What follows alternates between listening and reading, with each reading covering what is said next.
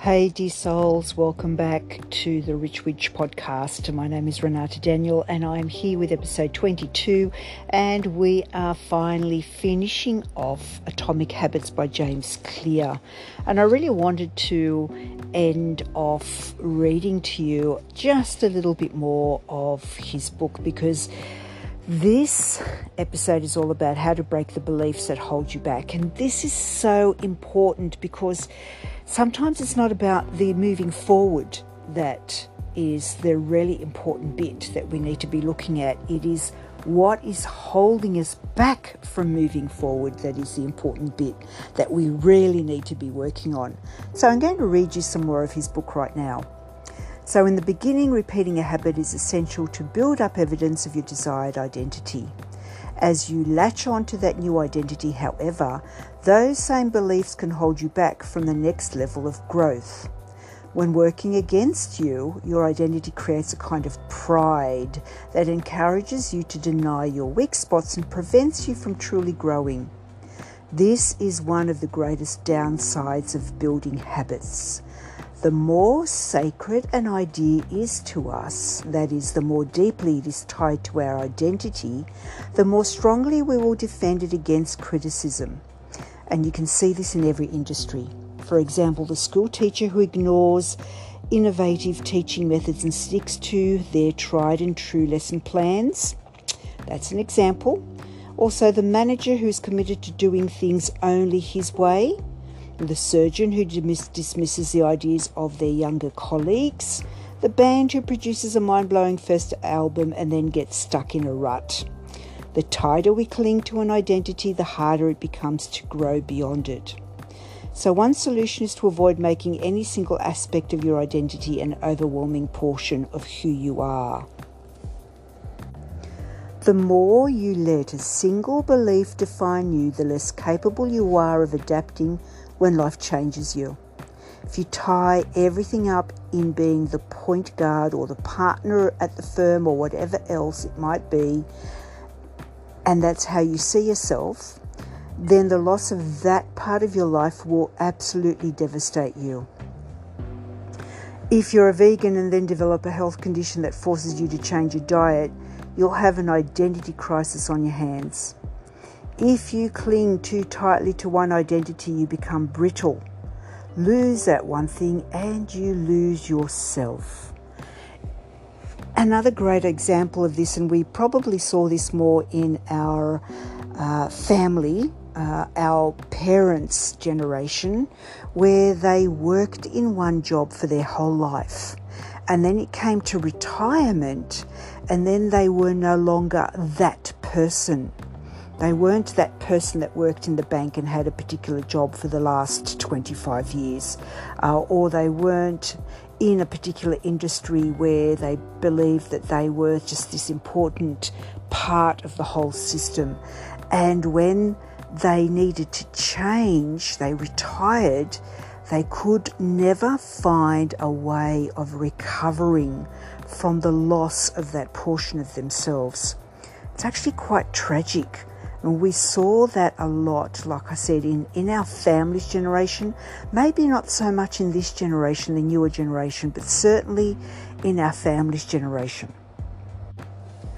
Habits deliver numerous benefits, but the downside is that they can lock us into our previous patterns of thinking and acting, even when, when the world is shifting around us. Everything is impermanent. Life is constantly changing, so you need to periodically check in to see if your old habits and beliefs are still serving you. A lack of self awareness is poison.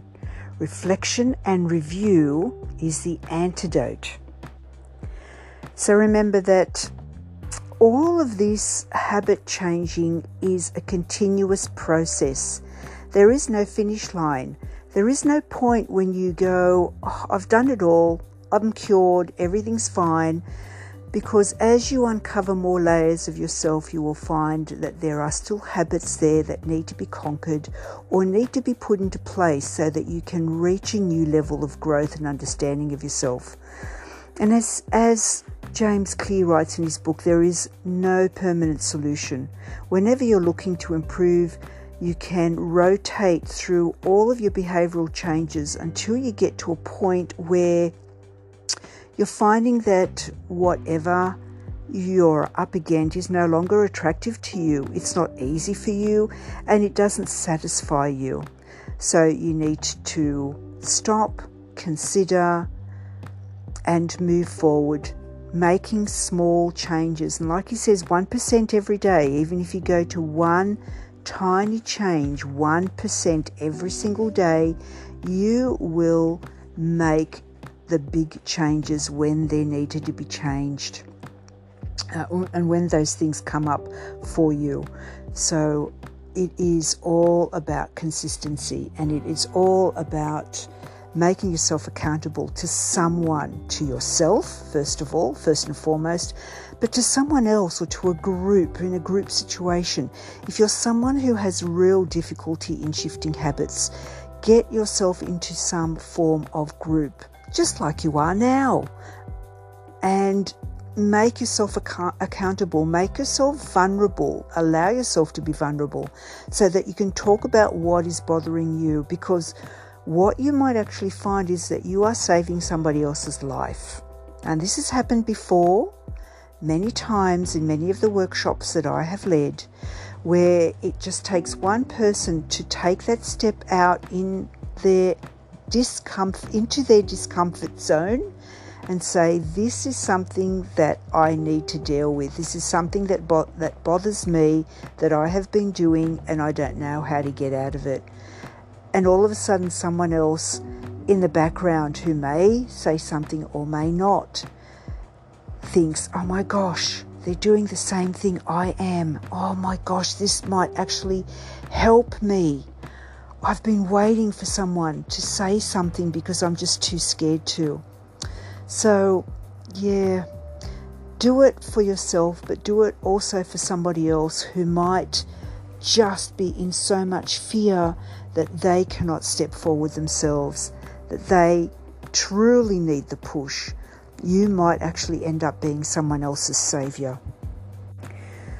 And remember to have a flowing identity, an identity that allows you to be multiple things and that can grow and change when circumstances change.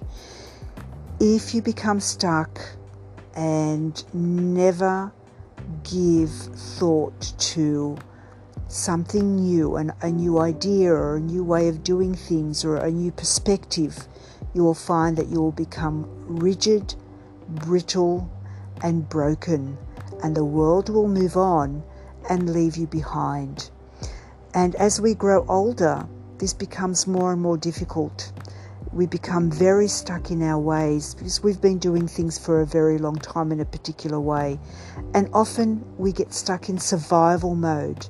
And yet again, the older we become, the harder it is on our bodies, our minds, and our spirits to continue to be in this survival mode it really tires us out, it tires us to the bone. So sometimes change, even though it might seem fearful and it might seem as though we are desperately climbing out of our comfort zone into an unknown, is really needed so that we can lead a long and fulfilling and happy life way beyond being parents or just parents uh, and moving into grandparent zone, maybe moving out of full time work into part time work, maybe moving out of a career into a hobby um, and getting joy out of life rather than feeling as though we're just completely drained from being in some sort of corporate field or in you know a workplace that we just don't like anymore. All all of these things and all of the things we do in life are completely and totally transitional. We will continually be slapped in the face by change and i guess to survive that we better understand that that is a part of the process that we go through and that we have to become malleable with that. I'm going to finish this with a poem that James puts in his book. And this is a poem by Lao Tzu. Men are born soft and supple, dead they are stiff and hard. Plants are born tender and pliant, dead they are brittle and dry. Thus, whoever is stiff and inflexible it is is a disciple of death. Whoever is soft and yielding is a disciple of life. The hard and stiff will be broken, the soft and supple will prevail. And on that note, we finish the Atomic Habits book. This has been a huge one. It's been all about making tiny changes. Remember, 1% every single day.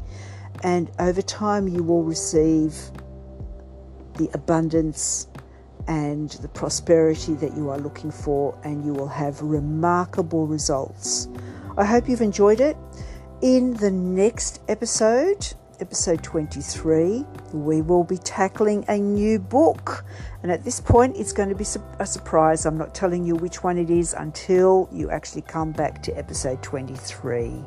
So I hope that you are enjoying the podcast and getting something out of each and every single episode, even if you take one thing away with you. And of course, I'll be back very, very soon to speak with you again. Bye for now.